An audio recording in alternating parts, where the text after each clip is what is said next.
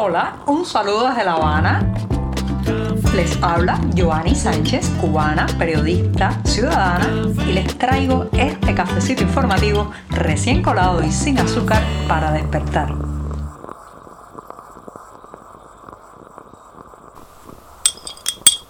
Cafecito de viernes con la satisfacción de que día a día esta semana he podido llevarles este podcast con las más importantes noticias de Cuba. Así que voy a revolver y darme este primer buchito de un 21 de octubre de 2022 que además ha amanecido nublado, muy fresco aquí en La Habana. Estamos con abrigos, pantalones, mangas largas y voy a darme este sorbito el primero del día. Después de este cafecito sin una gota de azúcar, les digo que si no hubiera un enemigo en la propaganda oficial, habría que inventarlo de inmediato, porque el enemigo se ha convertido para este sistema, para este modelo, en el saco donde se ponen todas las culpas y todas las responsabilidades. Nunca, nunca se señala hacia los estamentos del poder, hacia el modelo político económico, hacia la pésima ideología elegida para llevar el rumbo del país, sino que siempre la culpa eh, está fuera. Hay un enemigo al que echarle sobre los hombros toda la responsabilidad del descalabro nacional. Fuera de la frontera ya saben quién es ese enemigo, ese presunto enemigo. Washington, la Casa Blanca, Estados Unidos, que en la propaganda oficialista se lleva los peores términos y los peores adjetivos. Pero hacia adentro de la isla también, también hay sus enemigos según esta, esta campaña o esta propaganda oficial que intenta siempre escurrir el bulto y las culpas hacia otro lado. En un caso es la oposición, el periodismo independiente, el activismo, pero en otro, muy importante que tiene que ver con la economía y el funcionamiento del día a día, son los coleros, los revendedores y los acaparadores. ¿sí? Esas personas cuya eh, sobrevivencia diaria depende de hacer largas filas, comprar productos, venderlos otra vez en el mercado informal o vender su puesto en la cola, en la fila y muchas otras estrategias que al final son estrategias de sobrevivencia que afloran allí donde la economía no funciona bien, donde el desabastecimiento, la miseria, el centralismo traen eh, el caldo de cultivo ideal para que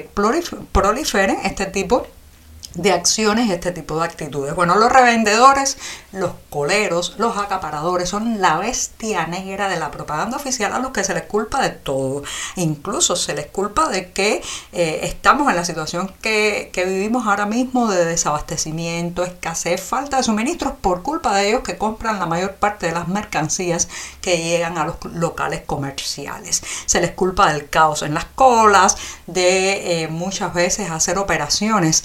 Eh, que dañan el bolsillo de los trabajadores y lamentablemente saben que señoras y señores mucha gente asume este discurso oficial y se lo cree de a pie juntillas y lo va repitiendo. ¿Cuántas veces no hemos visto en reportajes de la televisión nacional controlada absolutamente por la propaganda del Partido Comunista a gente achacarle a los revendedores y a los coleros el hecho de que el pollo congelado no alcance, de que el picadillo no es suficiente, de que la salchicha no ha llegado a cierta tienda y otras deformaciones comerciales más. Cuando vamos a aprender que ellos son realmente el producto también de este sistema y no la causa que hace que nuestra bolsa esté vacía y nuestro plato también. ¿Hasta cuándo vamos a echarle la culpa a otros de lo que es algo sistémico. Este sistema no puede gestionar bien un país, no puede proveernos de una vida medianamente digna con los mínimos básicos de una existencia como es el suministro de agua, el suministro de electricidad, el suministro de alimentos y también la transportación, entre otros básicos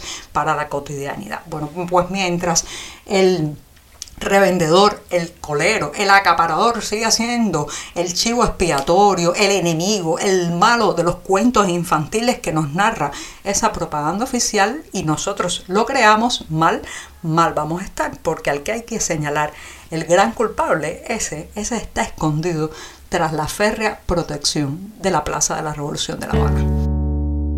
Una de las más recientes estrategias monetarias del régimen cubano ha sido anunciar desde agosto pasado la venta de dólares. Lo hemos comentado ampliamente en este programa después de muchísimo tiempo en que no se podía comprar de manera legal esa divisa, pues los economistas oficiales llegaron a la conclusión al parecer de que si el Estado no ofrecía a la venta dólares estadounidenses, también conocidos como fulas, los billetes verdes, los verdes o irónicamente la moneda del enemigo en esta isla, bueno, pues eh, llegaron a la conclusión de que si no ofrecían eso, el mercado cambiario informal, el mercado negro de divisas iba a seguir marcando la tendencia en la tasa de cambio. Así comenzaron a vender dólares a un equivalente de 120 pesos cubanos, una tasa de cambio que por cierto no ha variado desde agosto en que se implementó en las cajas de cambio y que ha traído una serie de distorsiones como por ejemplo que ahora mismo en una esas cajas de cambio de La Habana la lista de espera supera las 4.000 personas anotadas. Estas personas no podrán comprar más allá de 100 dólares cuando lleguen a la ventanilla de la caja de cambio y entonces uno se pregunta qué manera de funcionar un mercado cambiario es esta que usted tiene que estar días, semanas, incluso meses a la espera de poder comprar 100 dólares. Claro, esto lo único que hace es asusar la venta informal, el mercado negro y dispararse los precios de la moneda estadounidense en esas redes clandestinas. 4.000 personas en una lista de espera para poder comprar cada una de ellas 100 dólares. En este 2022 la economía cubana solo crecerá un 2%. Esas son las cifras que ha dado recientemente la Comisión Económica para América Latina y el Caribe, conocida como ustedes saben por las siglas CEPAL. Este 2% puede ser muy cuestionable, ya sabemos que las estadísticas cubanas hay que tomarlas todas con pinzas y que además la CEPAL ha sido por mucho tiempo un organismo regional bastante sintonizado o cercano al poder en Cuba, pero de todas formas este 2%, reitero, se queda muy lejos de las expectativas oficiales. Según el oficialismo cubano, pues el crecimiento para este año sería de un 4%, por tanto estamos hablando de la mitad de lo esperado que no tienen que venirnos a decirlo eh, ni especialistas, ni expertos, ni economistas, porque lo sentimos cada día.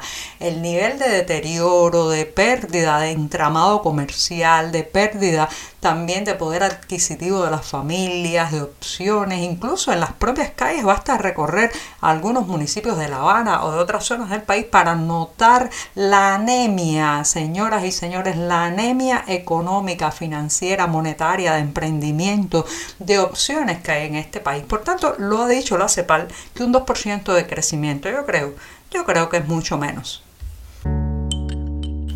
Y digo adiós en este programa que no solamente despido el podcast de viernes, sino también toda la semana informativa en este cafecito con una pincelada musical y también con una felicitación porque este año está cumpliendo nada más y nada menos que sus dos décadas el álbum Lágrimas Negras. Hace 20 años salió el disco Lágrimas Negras con el cantautor español Diego El Cigala y el inmenso cubano Bebo Valdés. Homenajeando esos 20 años está justamente El Cigala haciendo ahora una gira por varias ciudades de Estados Unidos. Así que no se pierda, el que no lo ha escuchado, busque inmediatamente Lágrimas Negras y el que sí lo ha disfrutado por tanto tiempo, es buena idea también acercarse nuevamente a este disco inmenso y cubanísimo. Muchas gracias y hasta el próximo lunes.